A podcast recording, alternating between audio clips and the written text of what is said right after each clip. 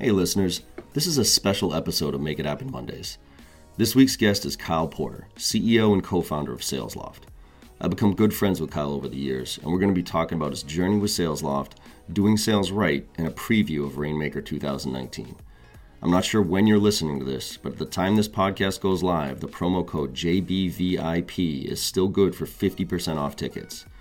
I hope you enjoyed the episode as much as I did, and I hope to see you at Rainmaker March 11th through the 13th in Atlanta.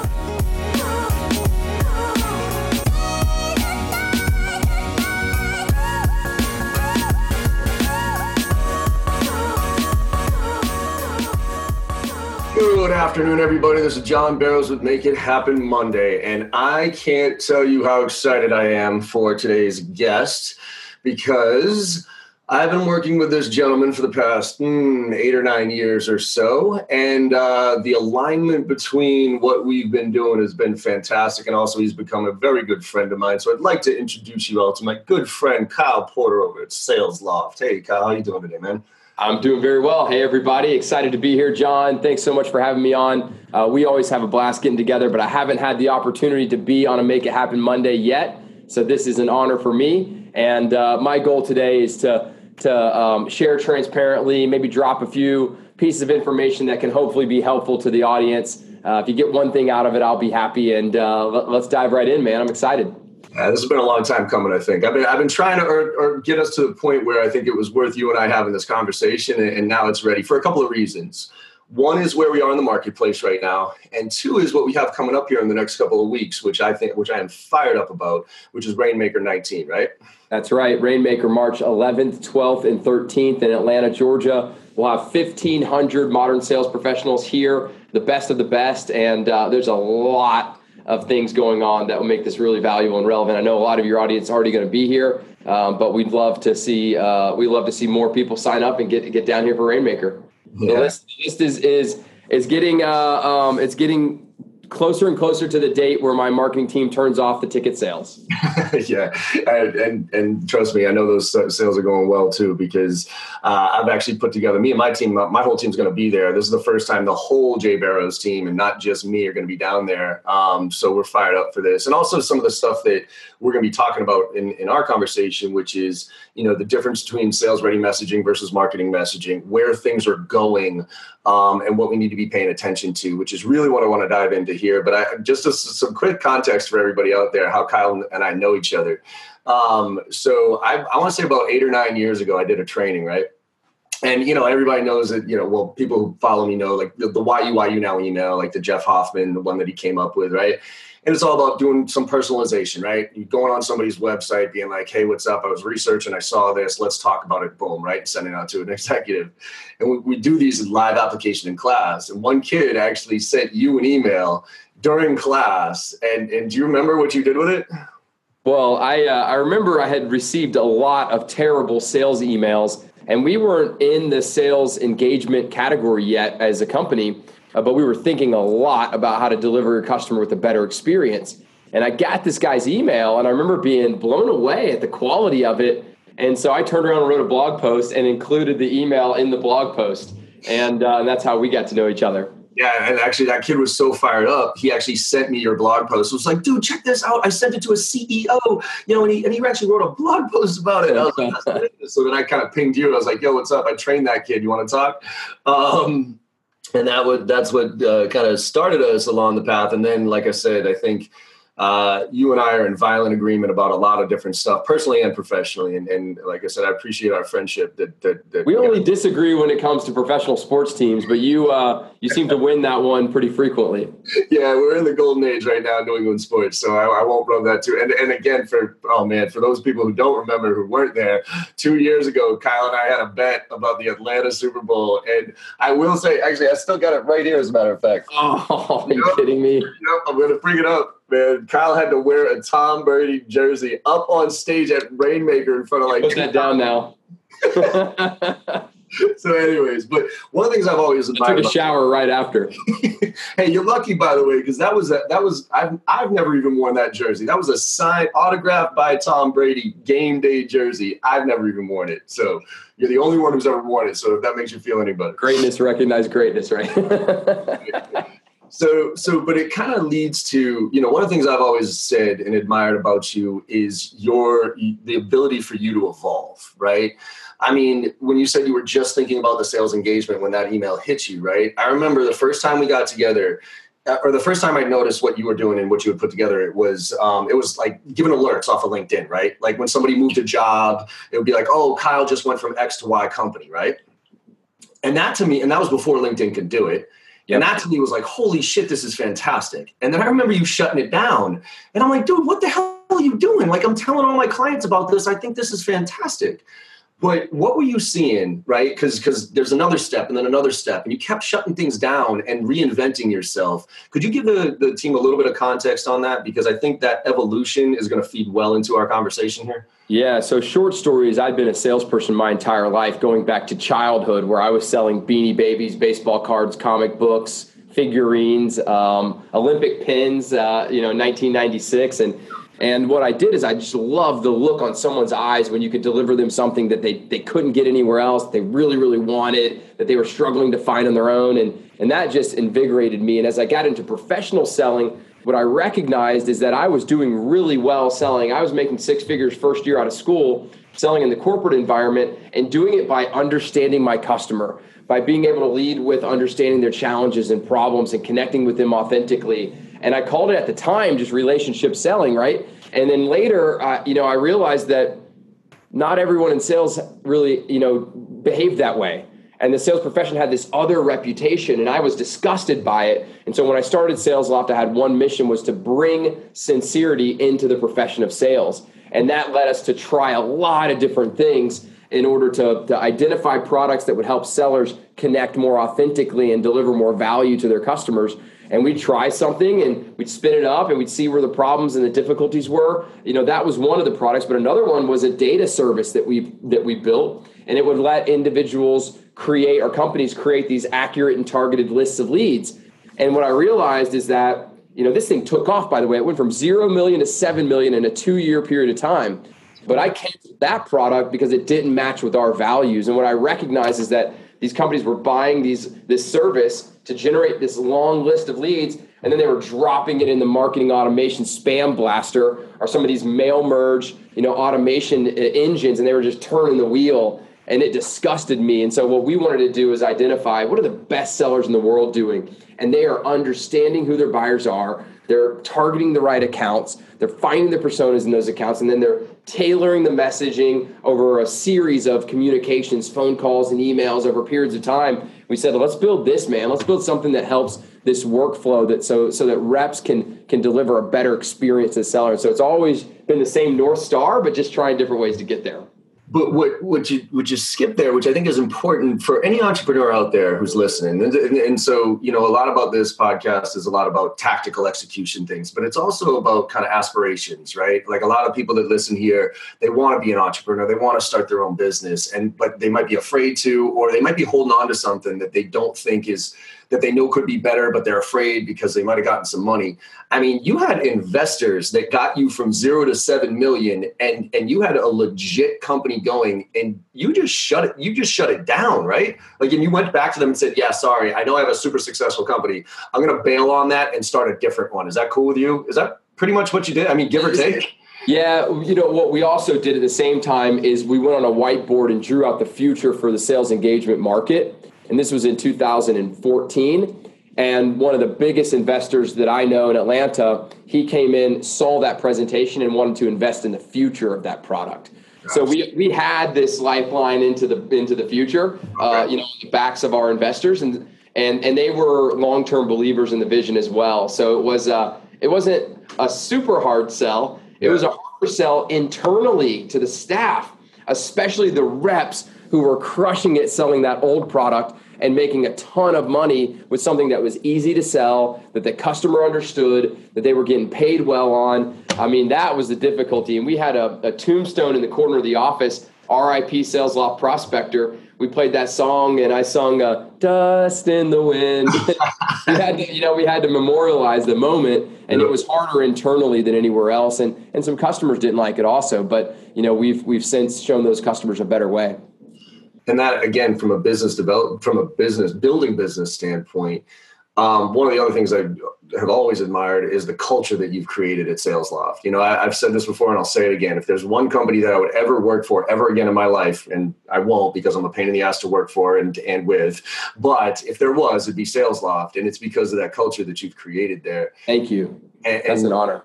And I'm dead serious about that, you know, for anybody listening out there. So, and one of the things that I think you do a really good job of, and I try to do as a leader myself, is paint the vision, right? You talk about that vision. Because I always say you can't get people to do more than what you're asking for from them unless they understand the vision of where you're going and how they fit into that. So how do you constantly live? You know, I want to get into the future where sales engagement is going, but a nice little sidebar here on culture. How do you live your values, if you will, and make sure that people are bought into this? Because you've done some stuff at Salesloft from a cultural standpoint that I rarely see in most organizations. You know, I think I got lucky. I had a crazy childhood, early past, and we can get into that later or maybe another day. But what happened was is I started to find myself being real transparent and vulnerable and authentic in my life. And what happened was the ROI on that authenticity was through the roof. And so I just kept doing it and doing it and doing it. And it felt good. And so for me, this business is a direct reflection of who I am, what I believe, and what I believe that others should believe. And so from the very beginning, it was, how do we bring a level of sincerity to sales? How do we activate the authentic seller in everyone, right? And so I wake up with that mission and passion. And then the other thing I wanted to do is I wanted to create an environment where others could come to learn more, do more, and become more, to take the talents and skills that they had been given and that they had earned and use those to make the world a different place, to make it a better place, to find fulfillment. And so that's what this company's all about. And I wanted to do that even before I knew it was going to be called Salesloft, even before I had the domain, right?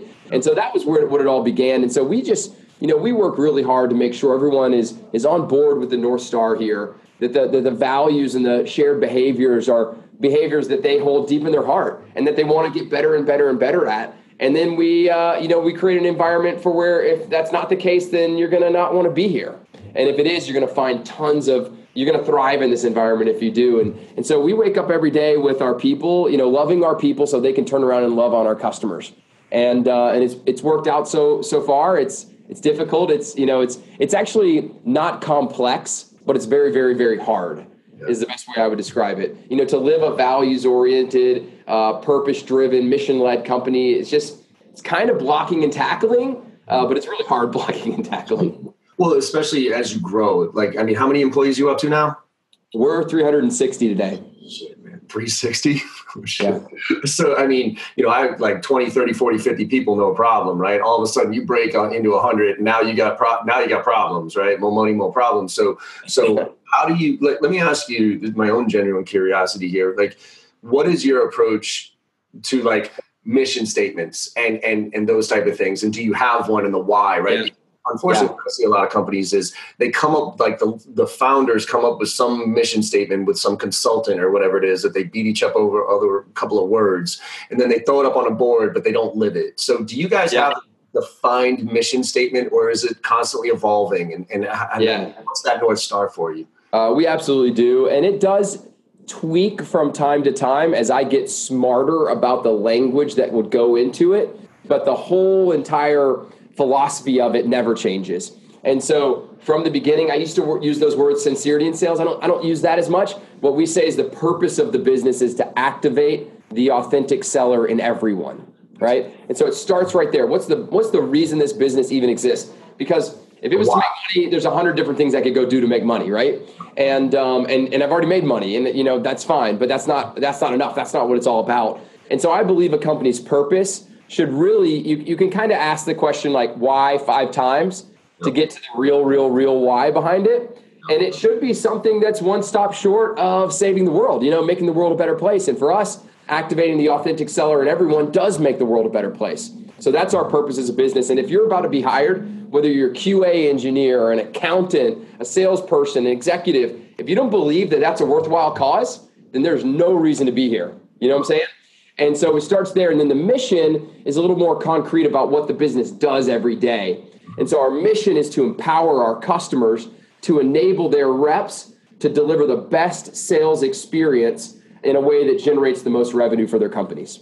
So that's the mission of the company. And then we have our values, which are service and customer first. That's number one. Team over self, which is like Michael Jordan in the championship days before Michael Jordan the scoring leader days. It's biased action. I think you know a little bit about that. It is focus on results. Focus on the results is a formula that we have that is be authentic and transparent and admit mistakes and weaknesses so that we can dive in together and solve problems with conflict, so we can make commitments to each other, so we can hold each other accountable. And when we do that, we have a focus on results. And what did I say? I said biased action, team over self. I said, which one? Oh, glass half full is the fifth one. And glass half full is, it's not like everything's wine and roses. You know me, I'm a realist. Right? I'm not thinking like everything's sunshine, but what I do is I recognize the whole situation for everything that it is, and that's what us as lofters do. We recognize the good, the bad, the ugly, but we select the positive path forward. So we make that decision to go forward positively, and those make up the values, and we're looking for those to live in your heart before you join the company, but you don't need to be 10s on all of them, right? You might be a 7 on one, you might be a 9.5 on the other. And what we want is for you to come in hoping that you can take that 7 and turn it into an 8, right? And it's been cool for me because, you know, just speaking about them over and over and over again, hiring on them, reprimands, praises, promotions, everything on these values, it's caught me in a situation where I found myself taking kind of that negative step and I go, oh, whoops, turn back this way, right? So I caught myself and course correct in the moment. And a great mentor told me that leadership is when you can make great course corrections. And the ultimate leadership is when you can make a great course correction without having to make the mistake first. Nice. I love that. And for those of you listening out there, I can't tell you how important this is as far as what Kyle just mapped out there. And because I actually went through that process at the Gary V 4D session, where you go to Gary V's office and really what they focus on is the why, right? Like, why are you doing what you're doing? And you know, ours is sales done right, right? I actually have it, you know, sales done right. And then, you know, our values too. And I actually, a long time ago, I put together, I don't know where I got, this was literally like 20 years ago when I first started, when I was a first VP in my first startup, you know, I came up with my 12 guiding principles, right, of how I live my life. And it was work hard and smart, you know, always ask for feedback, you know, find your passion or find something else to do, like all those things. And I remember and I still have it to this day, it's right there. And I would, anytime I would hire a rep, I would say, look, these are my values. This is where I'm coming from. I just want to let you know when you get feedback from me, this is where it comes from. Now, at the time, I didn't say you had to live these values too, because they were just mine. Right. But at least you understood where I was coming from. And so everybody knew exactly when I said work hard and smart and you went home at 4:30 in the afternoon and I was a little bit annoyed with you because I was 7 o'clock at night, you kind of knew where that was coming from. Right. Yeah. I love it. Understanding and understanding your values is critical to success in business. I mean, if you're building a business, but also if you're looking for a job, right? Because if I'm looking for a job and you know, I look at the first thing I'm going to look at, first of all, can I believe in the product? But then can I believe in the company? Yeah. And then, you know, what is their mission? What is their purpose? Do they give back? And do their values align with mine? Because if they don't, I'm not going to be successful there. Right? That's right. Love it, man. And actually, small sidebar on this one, leadership. Did you see what happened? So I don't want to go into too much sports here, but I'm curious on your perspective on this one. The when the Patriots, like this past Super Bowl, the coach on the Rams, did you see what he said at the end of the game? Did he say something about getting beat? He said something about, it's the way he said it that I'm actually kind of curious. I'm genuinely curious about your position on this. Because what he said was, I mean, he was I forget what his name is, but he's like a Bill Belichick, like, oh my God, like, I love you, Bill Belichick, right? And you saw him before the game being like, man, I appreciate everything you've done for the game and everything. Like, afterwards, he said, I flat out got outcoached. And it was an emotional thing, and it was a transparent thing, and it was. I mean, you could tell it was right. I was like, I got smoked. I got outcoached by Bill Belichick. Now, my question for you is the nuances matter on this one, right? Because I was curious on how that affected his team, because Bill Belichick never says I got outcoached. He always says I could have coached better. So their coach, like, literally admitting defeat. My question is, and saying, like, straight up, I got coached. Fast forward next year, the Patriots are in the Super Bowl with the Rams again.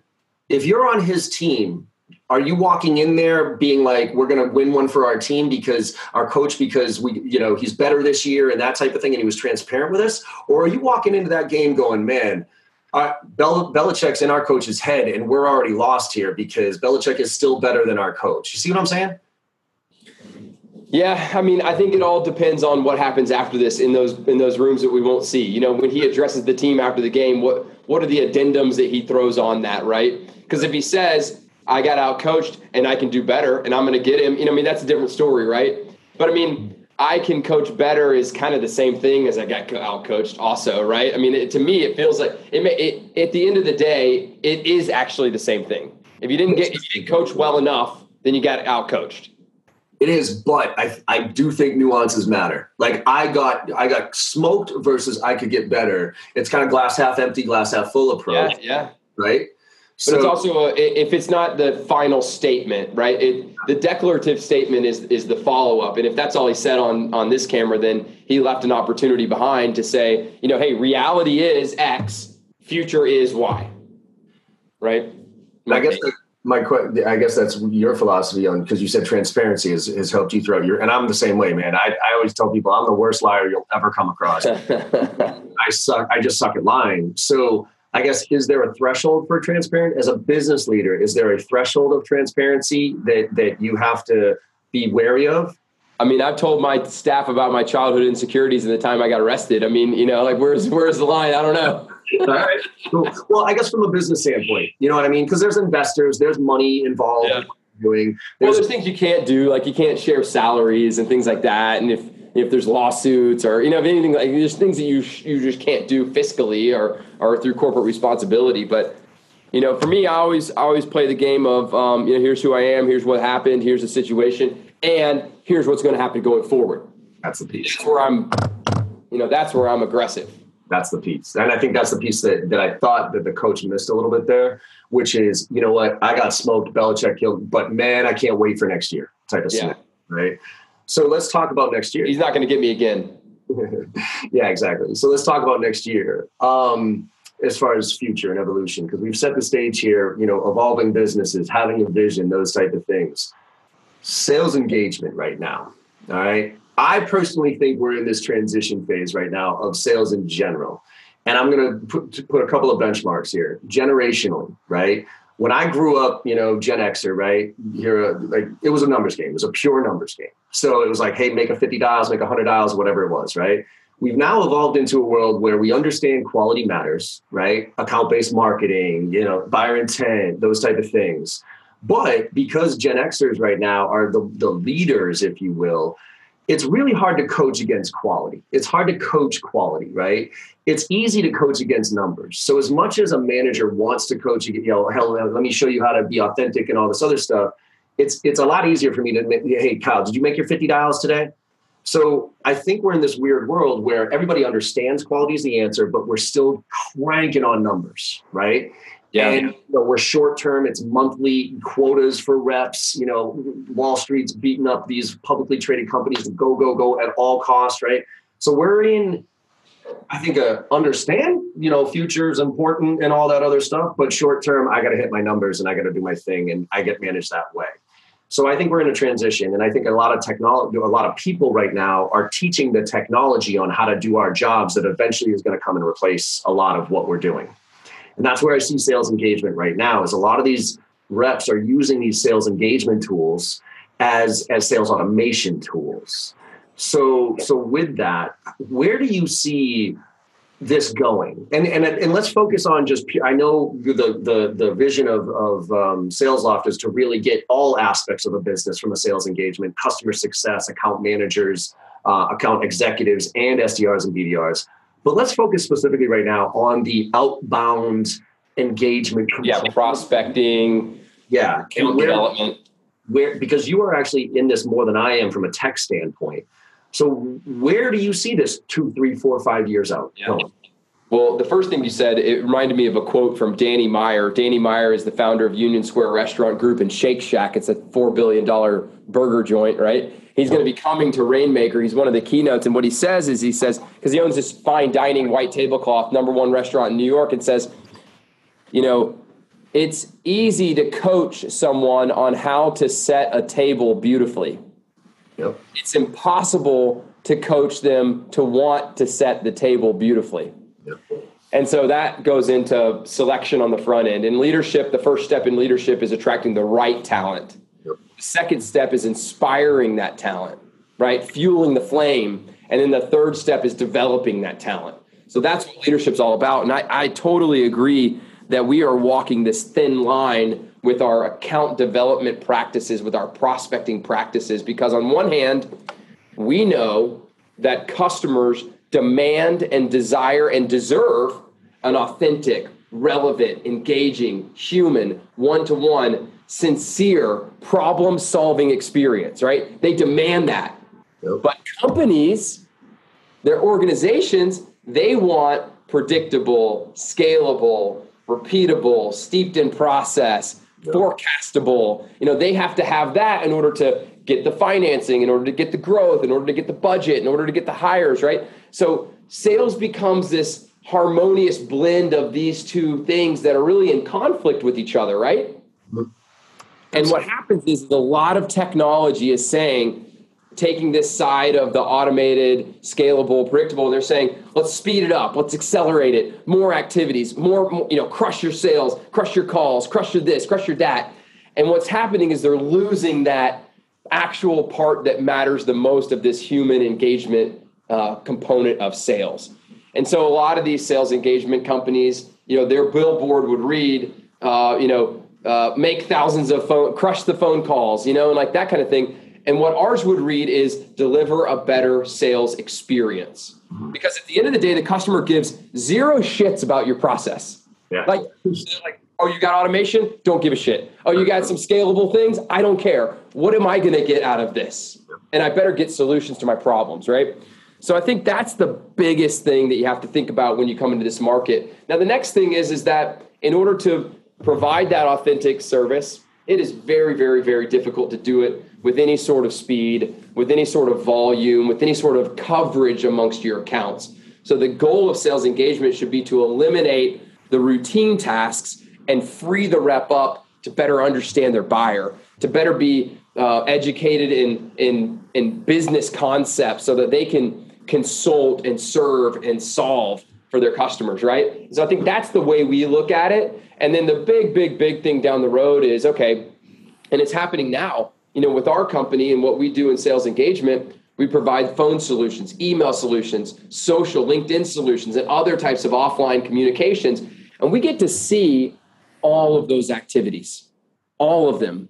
And then we get to see which ones worked and which ones didn't, for which personas, in which industries, at what ACVs, at what rep types, at what buyer profile. And then what happens is now we've got this machine learning that can guide these sellers, and it can guide them in the moment, educating them real time as they're acting. And it's not based on all the knowledge we know across all the users. It's based on their specific situation. So each person gets their own ad hoc or bespoke sales engagement coaching. But at the end of the day, they're still the ones connecting. They're still the ones asking those difficult questions, making those difficult challenges to the buyers, bringing the right people into the mix. So I believe that's the future of sales engagement.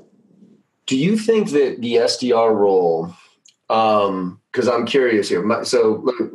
Here's what my thought is, and I'd love to get if you think I'm right or if what your thoughts are on it, which is the SDR role right now, right? The ones that do the outbounds, okay? Yep.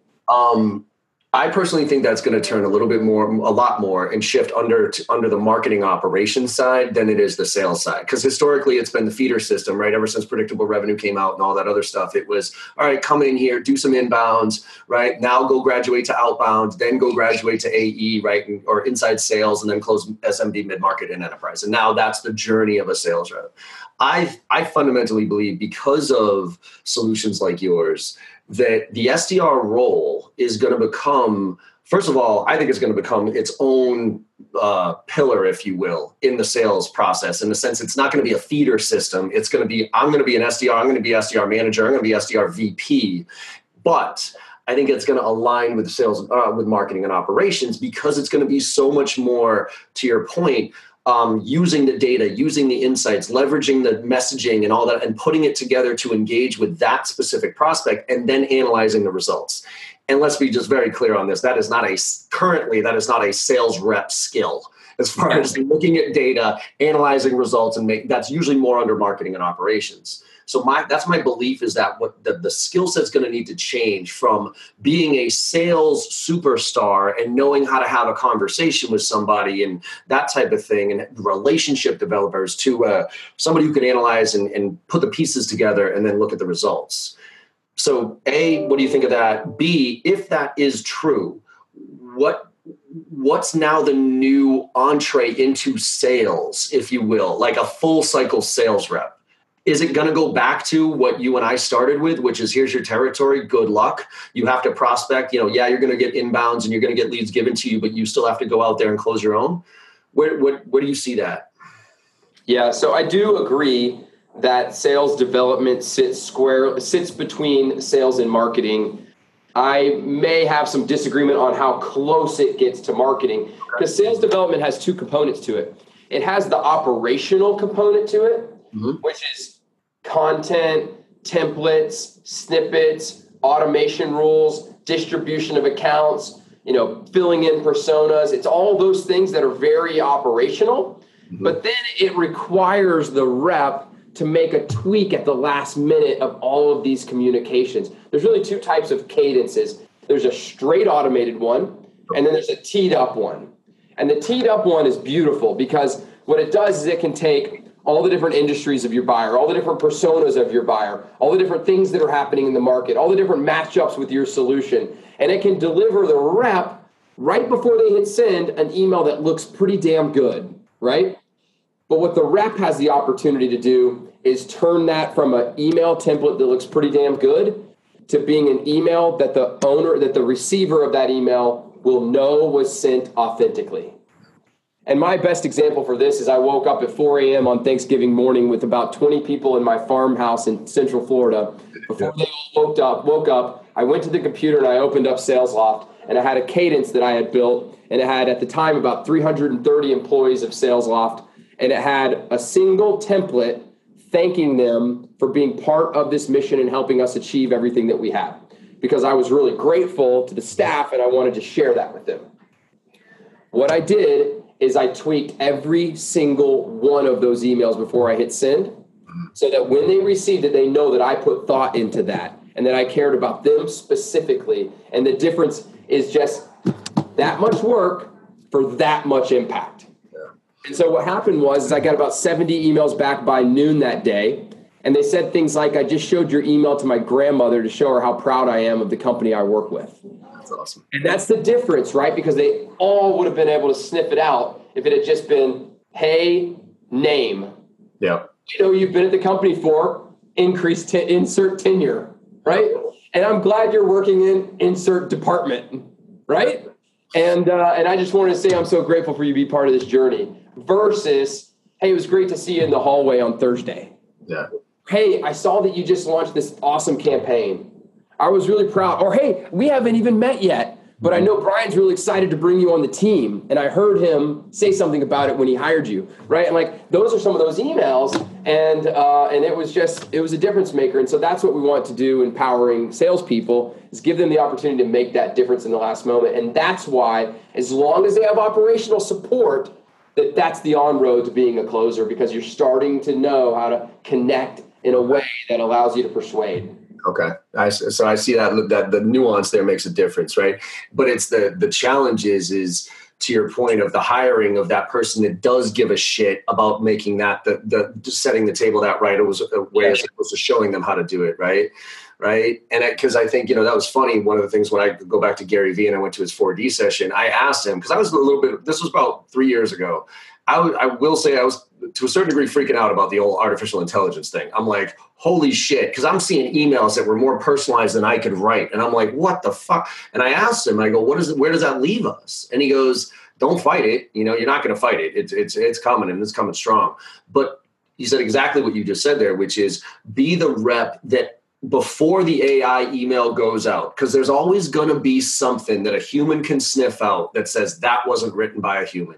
You know what I mean? Like, you know, it uses first name, last name, you know, those type of things as opposed to just the first name, or, you know, it says something that's, yeah, but that's not how a normal person talks, right? So be that last mile. And I think that's the key, is be that last mile. And your data even proves that. One of the things that shocked me, you have that new sales development report that you just posted recently. You know what, like, it was surprising and a little frustrating to me, but also a little encouraging, was the 20%, right? The optimal sales email is 20% personalized, which I'm like, okay, but what, in contrast to 100% personalized. Yeah. Like 100% personalized was like the graph was. Yeah, the graph was like, all right, from 0 to 20%, it's not that great. But then from 20 to 90%, it's actually, you know, pretty equal. And then it fell off the map at 100. Yeah. Why do you think that is? Why do you think a 20% personalized email, I get the scale version of that. Yeah, like, yeah. Shitload more at that point.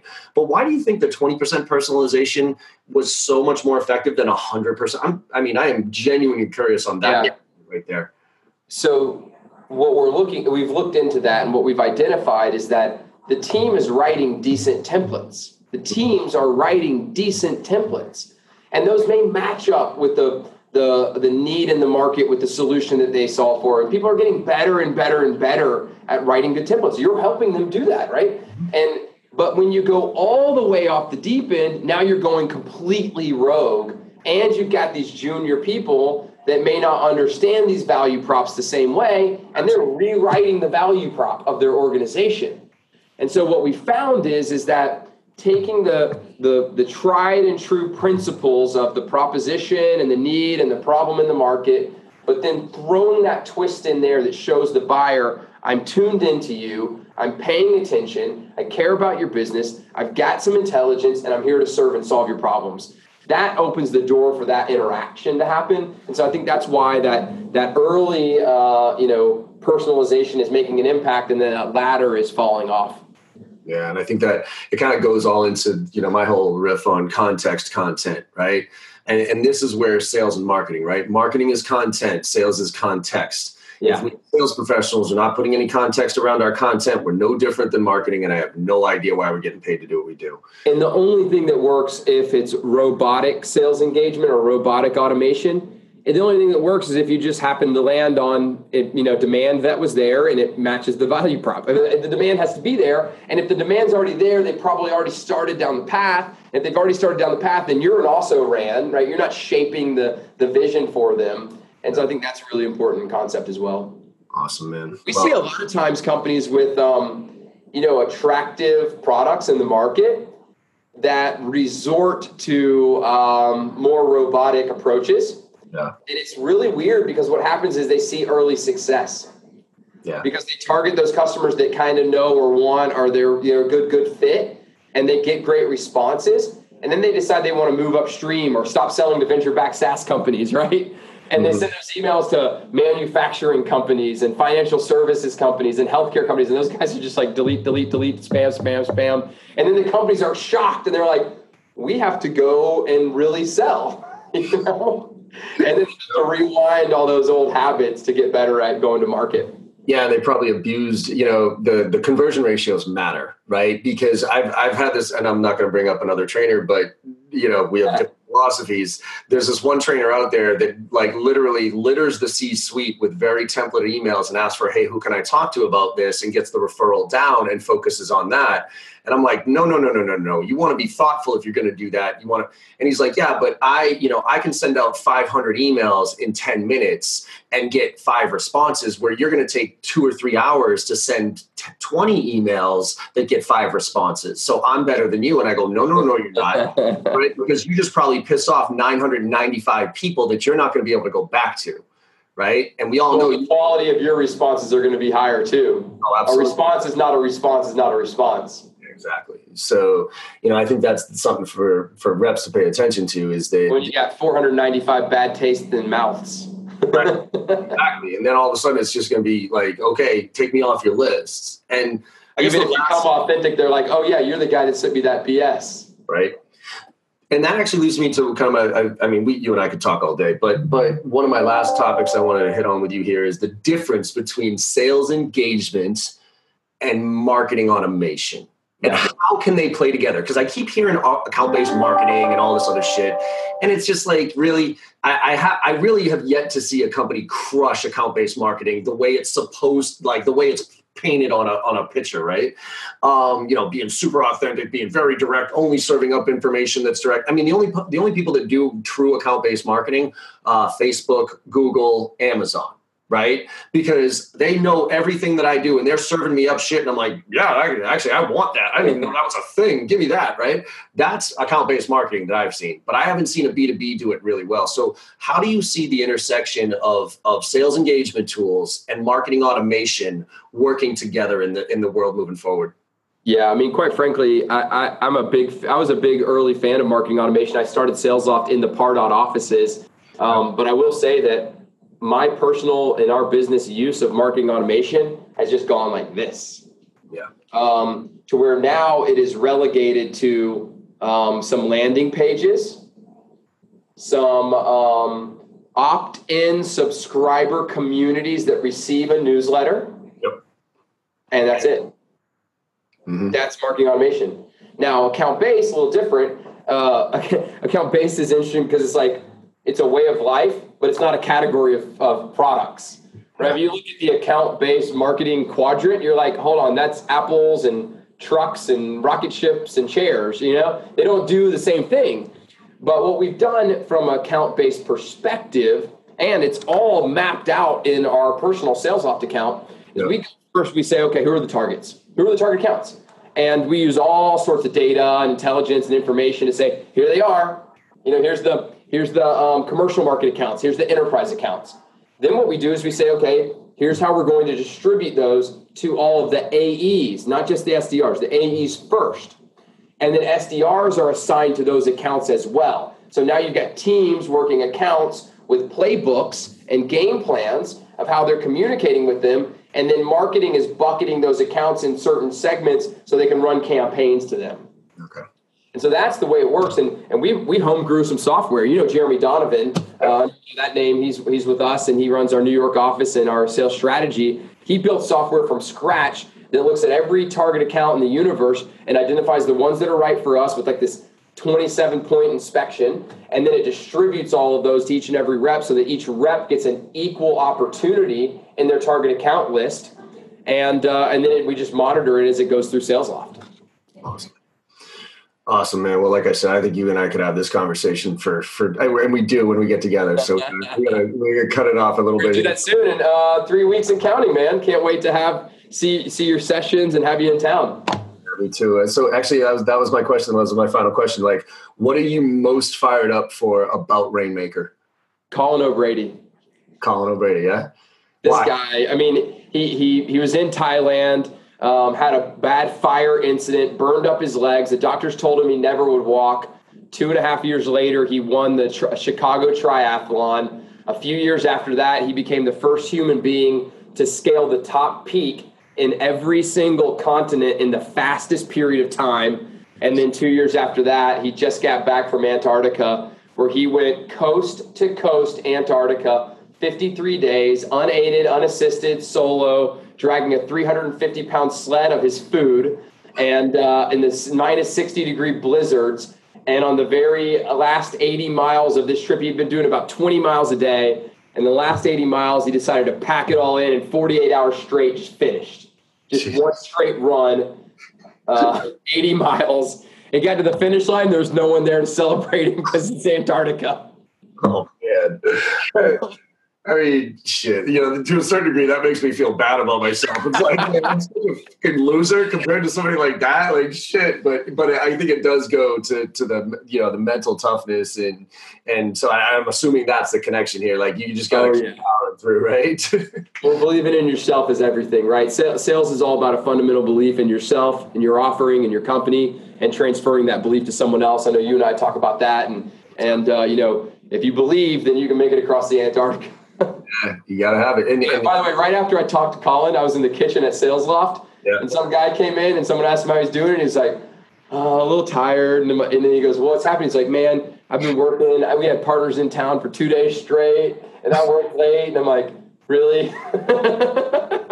Well, it's funny you say that, because I was just at a sales kickoff recently where the guy ahead of me, so it was a 2-day thing. I came in and did my training on day two. Day one was motivational speaker, and it was a Navy SEAL who had literally gotten his face blown off. Like, IED, boom, blew his face off, and they reconstructed it and everything else, and he's up there, and he's like, so, and he starts, he goes like this, he goes, who in here has had a bad day?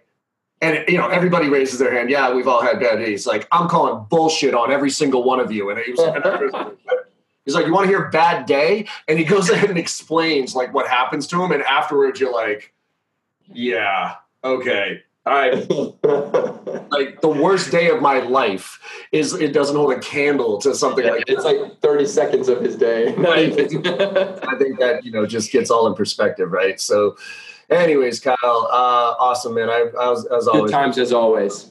And I can't wait for Rainmaker, man. This is going to be fire. So again, likewise. We're going to put this out there. I'll put a discount code that everybody can jump on board. I'm going to put some resources as far as your sales development study that you put out there as well. But anything else you want people to know about before we take off here? Hey, you know, just keep watching this. Keep watching this podcast and staying tuned to John Barrows. You know, I've learned a ton of skills from you, John. And if it wasn't for the things you've been doing in the market, we wouldn't have built this company how it is. So I'm just so appreciative and deeply grateful for you, and grateful for this audience for hearing us out. Awesome, brother. I appreciate it. Well, I will see you. Oh, and by the way, thanks for the, by the way, my wife still, those tangerines, man, bananas. And thank you for helping out my daughter with her Girl Scout cookie sales, man. I really appreciate it. Awesome. Well, it's our pleasure. See you, John. See you in a couple of weeks. Bye. I hope you enjoyed that episode as much as I did. And I really hope to see you at Rainmaker March 11th through the 13th. Get 50% off your tickets with VIP code JBVIP. Make it happen.